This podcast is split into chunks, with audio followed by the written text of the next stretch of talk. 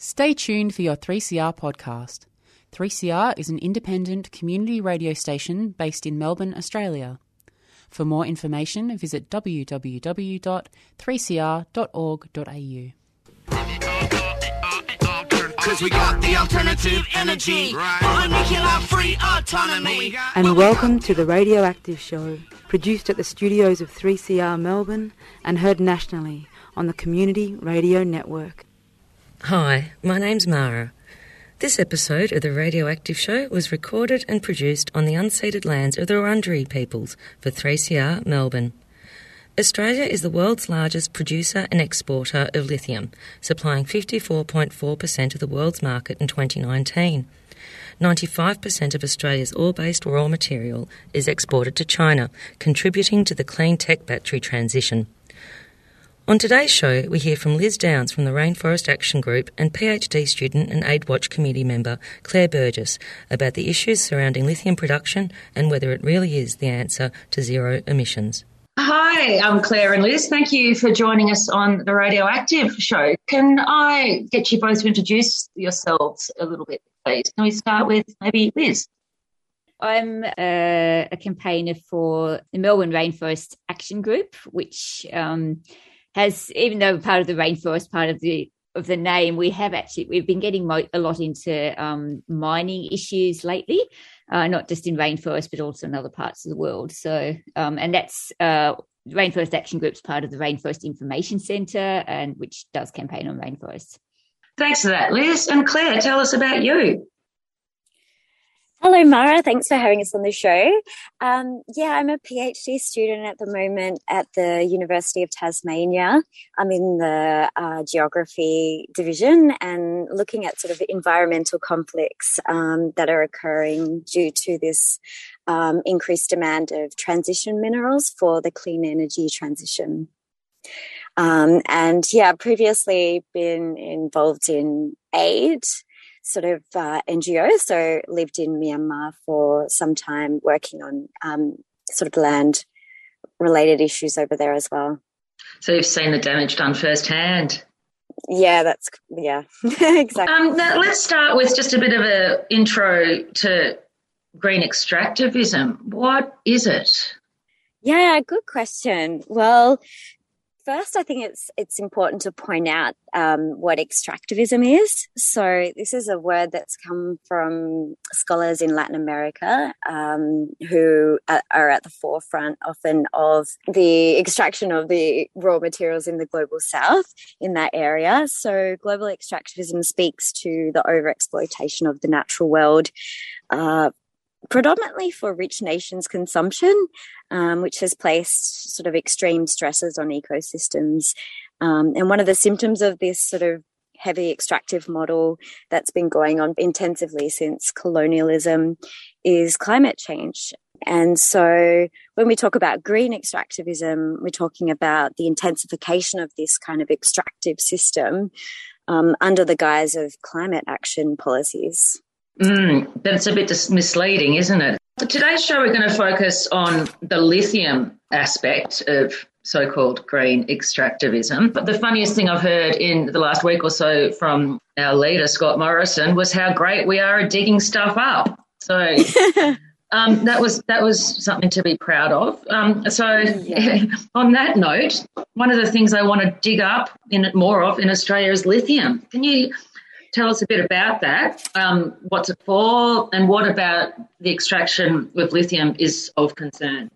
It's it's not so much the lithium itself; it's sort of the um, industrial and extractive response to climate change, which is sort of driving up this huge increase in demand for lithium ion batteries the demand for lithium ion batteries is predominantly for private vehicle consumption of electric vehicles. And this is meaning that destructive industries are expanding and getting to continue polluting Indigenous lands and biodiverse ecosystems. So, one of those industries is the lithium industry because lithium is an important material for this uh, transition. Lithium is a preferred sort of low electrode potential, low atomic mass that allows for a high charge and a power to weight ratio, which means that the product is really compact and powerful compared to other rechargeable batteries. So it's um, considered, you know, perfect for this transition. However, lithium isn't a renewable resource, it's a finite resource. The high energy density and sort of long lifespan of this product means that it'll require a lot of energy intensive polluting mining. So the extraction of any raw material is fairly costly. Um, it's energy intensive and ultimately quite harmful to the environment. And we've seen a lot of impacts on already of loss of biodiversity. And on top of that, you've got the energy that's required to sort of transport the material internationally once it is extracted. And that is carbon emissions heavy on its own. But then you've got these two main sort of ways of extracting lithium. So you've got the brine mining or the mining that occurs in Australia. So I'll speak a little bit to the brine mining at the moment. So the brine mining occurs in the salt flats and we've got Australian companies engaged in this practice. And Liz will probably talk a bit about those impacts on the communities there in Argentina and Chile. So you need about 500,000 gallons of water to extract one metric ton of lithium. So, yeah, the water is used um, then to create this sort of mineral rich mixture of brine to obtain lithium from the salt flats. And then the mixture is left to evaporate, and after sufficient filtration, the lithium carbonate can be extracted. So the process itself is pretty harmful to the soil, producing toxic chemicals, and they often leak into waterways. There's a lot of stress on existing water resources, and, and communities and folks are concerned about water justice around this. Um, and so the Australian lithium is different. So that involves hard rock mining, just you know, imagine your huge open pit hole. Um, it's been blasted. You, you're digging up earth with lots of heavy machinery, deforesting the surrounding ecosystem as you go. And once the deposit has been identified, hard rock is it is a faster process than the the brine sort of process. Um, so you can extract large quantities of lithium, but again, it's very energy intensive process to um, separate the lithium from the materials. Um, and you find that this process is blamed for a lot of land and river based pollution. Concerns are already being raised, you know, around there's the largest deposit uh, in the world that hasn't actually been fully exploited yet. Um, but there's a sacred river there um, that is a sacred site for the indigenous folk, and um, there's a lot of concern around how that could be significantly damaged. So yeah, that's what the main concern is with um, this, and I think it's not so much. You know, we have been using raw materials for quite some time now to create the world that we live in and, and the civilization that we have. But the intensification of um, mining that's required for this transition is quite humongous. We're looking at from 500 to 1,000% increase in demand um, for lithium. And so, one of the largest um, projects, lithium projects at the moment that's being, that an application has gone through to, to try and get access to land for, which is a Australian company, Rio Tinto and Serbia. We're going to require 40 times more of that size mine in order to um, meet the initial targets of a clean energy transition. And then these products also need replacing, you know, once they are um, expired.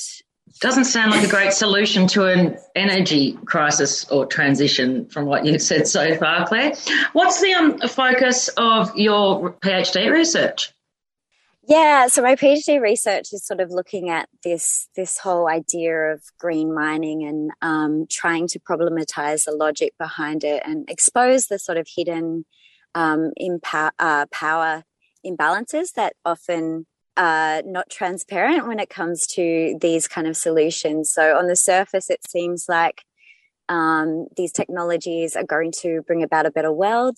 and that's what the kind of rhetoric we're hearing. So my research is going to look at the discourses um, and how language is used to create this new sort of um, what they're calling like new world um, sort of clean transition. Like what it, what um, what language is being used to sell this continuation of basically the same kind of destructive practices that caused the problem in the first place. Um, so I'm going to look at three different case studies around this across the the Asia Pacific region because it's sort of an under um, researched area. That sounds really great and important work, Claire, but um, be careful not to get too dizzy from all the spin you have to wade through. oh, yeah, I'm already getting uh, spinny. I imagine. um, what's the lithium policy context in Australia and also overseas? I imagine there's a whole lot of the more the better, whatever way you can get it, dig it up, displace and destroy. Yeah, well, that's it. Um, well, as we as we know, Australia hasn't been a leader as such around climate policies. So here, there's um, been a lag in terms of this kind of green growth approach of electrifying vehicles or switching from one energy source to another. And so there hasn't been policies from Australia that are really playing into the increase of demand, but there's certainly, you know, uh, policies here that are friendly to investment into mining. As we know, um, this has sort of been an important industry for Australia. It's it's been at the heart of our economic growth here. So um, the policies that support lithium mining are sort of already in place, and and that sort of concerns me because we know that um, our environmental policies aren't quite up to scratch, and these are the kind of policies that will be relied upon to to determine whether the projects can go ahead or not. And it's not so much that the policies aren't great; it's more that there's a lot of tick and flick when it comes to um, going through the processes of impact assessment. Um, yeah, so that's Australian policy context. Um, and yeah, I think you hit the nail on the head. Sorry, with Scott Morrison, he's obviously now clued on to the fact that Australia is going to make a lot of money out of this, or Australian companies in the mining sector out of this transition. So, talking up the mining sector is part of that, and and and part of him greening his image. I am. I imagine. So then you go to the global policies. What are really driving um, the lithium demand is, and it's happened quite quickly. It's since sort of Biden got into um, power in the US, he made a clear stance that he was going to drive this sort of green transition, which is fairly extractive and, and infrastructure heavy. So, wanting to create jobs and uh, build new technologies. And I think he's also really keen to ensure that the US remains competitive with China because China's capturing a lot of this market. They've been thinking ahead when it comes to transitioning. And so they do capture a lot of the market at the moment. So he's trying to really push forward and remain economically competitive with China through his policy approaches. I think he wanted to roll out 500,000 different electric vehicle power charge points across the US during his time. So, really heavy on the transition from one vehicle engine, conventional engine, to the new electric lithium ion battery engine. So that's US and EU's um, launched this Green New Deal, and that's really also again extractive, heavy, intensive infrastructure, green growth based sort of policies that are sort of focused on transitioning away from fossil fuels and decarbonizing into um, clean energy technologies, and not a lot of focus on reducing consumption and things like that, or trying to degrow the economy in a way that's sort of more focused on um, sectors that are perhaps more um, caring towards the the environment or or people. There's that, and then China has been pretty ahead of the game, and they've got a lot of um, uh, subsidies in place, and you know you can't go into the main cities there without having an electric vehicle. So they're really um, and they've allowed Tesla to come in, and normally um, companies that operate within China need to engage in a joint joint venture partnership so that the um, technologies are, are, shared in terms of intelligence around how the technologies are created and then you know China Chinese companies can benefit from the profits but with Tesla they were just like come in and you can you know own your factory outright because we see electric vehicles are being as being really important for the future and China supplies a lot of those batteries that are processed the raw material comes from predominantly from Australia and then it's processed and made in China and then it goes into Tesla's vehicles. So they've been at the forefront of these policies too. You're listening to the Radioactive Show, broadcast nationally on the Community Radio Network. We're learning about the issues surrounding lithium with Liz Downs from the Rainforest Action Group and PhD student and AidWatch committee member Claire Burgess. Now, Liz, I was wondering if you could tell us a bit about who are the key Australian lithium miners, what are they up to here and overseas, and maybe some case studies. Lithium mining in Australia historically has been concentrated in Western Australia and around a couple of major lithium mines, which Claire's already mentioned, Greenbushes so there, there is some expansion now um, in, into other states. Um, we've got a company called Australia Lithium exploring in Cape York at the moment, and I guess you know it, whenever we, we're looking at case studies, we're looking at front lines, and one of the main things that is in common with all of this expansion and exploration is that it's expanding into obviously the lands of people who have not been consulted um, or have no um, actual right to say no to this these mining expansions. So the the Cape York example is local Aboriginal corporations there. There's, it's um, Aboriginal freehold land. The Yirrkala Aboriginal Corporation basically don't have the right to say no to mining companies prospecting, and there's a lot of them, including for lithium. So at the moment, there's a bit of a native title battle happening around lithium exploration there.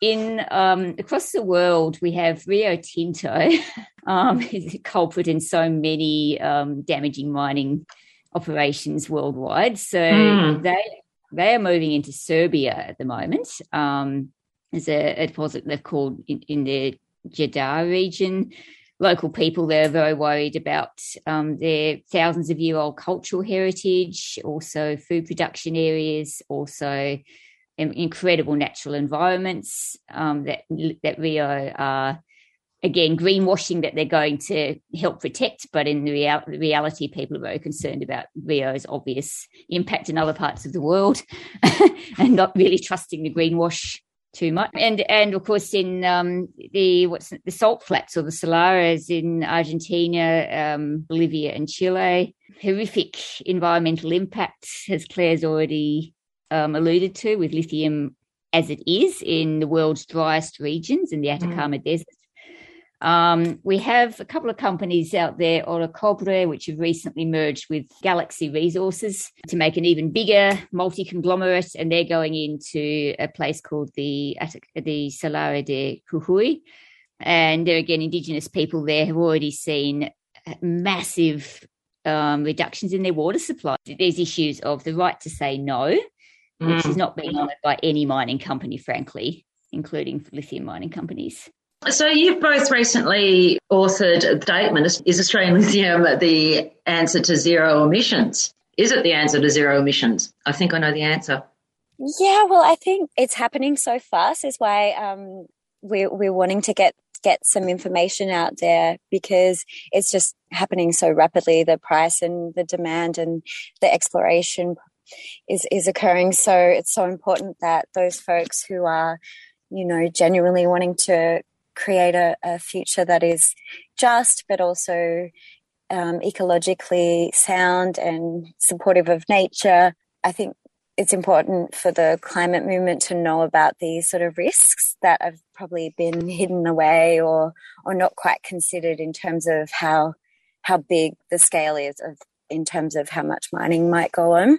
That's a good opportunity to look at like the the root causes really of climate change and how it's kind of hmm. interlinked mm. with justice and um, colonial impacts, like the the um, a holistic way of looking at this issue, like climate change is, is a symptom of something bigger that's been going on for some time now. And it's a chance to speak to some of those things too, I think. But um, yeah, we wanted to be in solidarity with the Yes to Life No to Mining statement. Um, and Liz is part of that group and she's probably better to share a bit more about, um, yeah, what they were aiming to do with their communique. Yeah, so Yes to Life No to Mining is a global solidarity network of frontlines and, and activists supporting frontlines um, against uh, unwanted mining projects. Um, and Yes to Life No to Mining has been focused very much recently more on green extractivism because it's becoming such a hot topic, particularly now. So, in the lead up to the COP26 in Glasgow, um, we can be guaranteed that the COP26 itself is only going to talk about zero carbon as fast as possible and, um, you know, electrify transport as fast as possible. And it's going to be very Europe uh, dominant, EU dominant, uh, US dominant, Green New Deal. So, um, it, uh, concurrent to that, there's a, a people's conference being organised, as, as, there is every year, to get voice um, other voices in. Um, and there's going to be a heavy presence this year on the green extractivism because there's so many front lines. So this communique is part of that process, really wanting to get because lithium is just probably you know one of the most important minerals at the moment in the green transition. There's so many um, voices coming through saying, "Hey, we're having this mining on our land; it's causing environmental damage. We're really worried about these companies who have bad records." Um, so yeah, we we in this communique. Um, we also um, were addressing the fact that Australia and the Pacific region generally, and the global south really. Um, anyway, but Australia has its own uh, unique sort of perspective on the lithium problem in particular, because we are currently um, producing 55% of the world's lithium supply, yeah. Um, mainly to Europe and China. So, yep, so that's how we came to be part of that initiative. Oh, it's so important. What alternatives to lithium would you recommend, or lithium production anyway? And it's an interesting one because you can't really talk about alternatives really without talking about kind of uh, transforming our entire society and our entire way of, of doing things. I'm not actually um, opposed to that. exactly. um, and I think you know very few of us would be in, in this space. So um, yes to Life No to Mining has uh, um, uh, written down, you know, just basically laid out, you know, what we need to do as alternatives to green extractivism. And they include really big goals like we need to reduce our demand for materials and energy um, in the global north. You know, we, we just need to look at our addiction to um, unfettered growth mm. and pursue policies and practices that aggressively reduce consumption, um, and support alternatives to individual vehicle travel, which is pretty damn obvious. uh, putting effort into just putting money into developing, um, you know, we can reuse uh, these metals like lithium, but it's very expensive. And currently, the companies are all putting their energies into digging the stuff up because it's quicker to get rich that way um, and less annoying to have to sort of, you know, put money into research. So there's that. Um, and the right to say no is really, really important. Frontline communities are going to bear the effects of a mine long into the future. They're going to bear all the impacts, and they should have the right to refuse to be sacrifice zones for the wider global community. I think it's important also to mention that Indigenous groups are currently the guardians of, I think it's 70% of the world's remaining biodiverse regions, and those regions are really amazing carbon intensive storage areas. Indigenous resistance to uh, various different projects across the world has led to uh, immense reduction in emissions. So, really supporting the rights of Indigenous folk to remain on their lands and protect their lands in, in the ways that they have done so for, you know, time immemorial is really important. So this is really important stuff, the transition into a better energy future. How can listeners support the campaign or get involved? Yeah, I'll, I'll just quickly mention a couple of things. Uh, people can go and Google some of these organisations that were involved in this network. Definitely check out Yes to Life, No to Mining, YLNM. Um, just Google that and it'll bring you to the website. It's got all the communiques, all the different front, you know, uh, front lines, events. Um, you know, if, if you're a front on a front line, become a member. Um, it's really important that you know that this is that, that, voices are able to um, have have traction against the loudest voices that are always getting heard in these big climate summits. Um, AidWatch uh, is a partner in the um, communique we've just put out, so you can check out aid slash watch.org. Um, the Rainforest Action Group, where well, the Melbourne Rainforest Action Group, but we just say RAG. Um, Google that, and we, we're doing a bunch of stuff around Ecuador in particular, because um, I think in a future program, hopefully we'll be able to talk a bit about copper, and that's another one of those minerals that's being um, massively overexploited in um, particularly in Indigenous and biodiverse regions. So check out that and also tune into the COP People's Conference on the 4th to the 7th of November, directly after the um, or during the um, the Glasgow COP conference. And that's where all these frontlines are going to be getting sessions to be able to talk about their issues. Also, you can follow Liz and I on um, Twitter. So I'm my handle is at Claire Burjo. Great. So I share a lot about GE, green extractivism on there. I'll put all the links and everything on our webpage. Liz Downs and Claire Burgess, thank you so much for explaining the issues surrounding lithium and the road to renewables on the Radioactive show today. I really appreciate your time and we'll do a future show on copper and then we'll um, keep it part of the conversation because people need to know that there's a right way and a wrong way to, for a green transition. Thanks so much to Liz Downs from the Rainforest Action Group and PhD student and AidWatch committee member Claire Burgess for explaining the problems with so called green extractivism, the issues surrounding lithium production for the transition to renewable energy, and whether it really is the answer to zero emissions. To learn more about the issue, you can read the Australian Lithium Statement Is Australian Lithium the Answer to Zero Emissions at aidwatch.org.au slash alternatives to green extractivism. Case studies can be viewed there as well.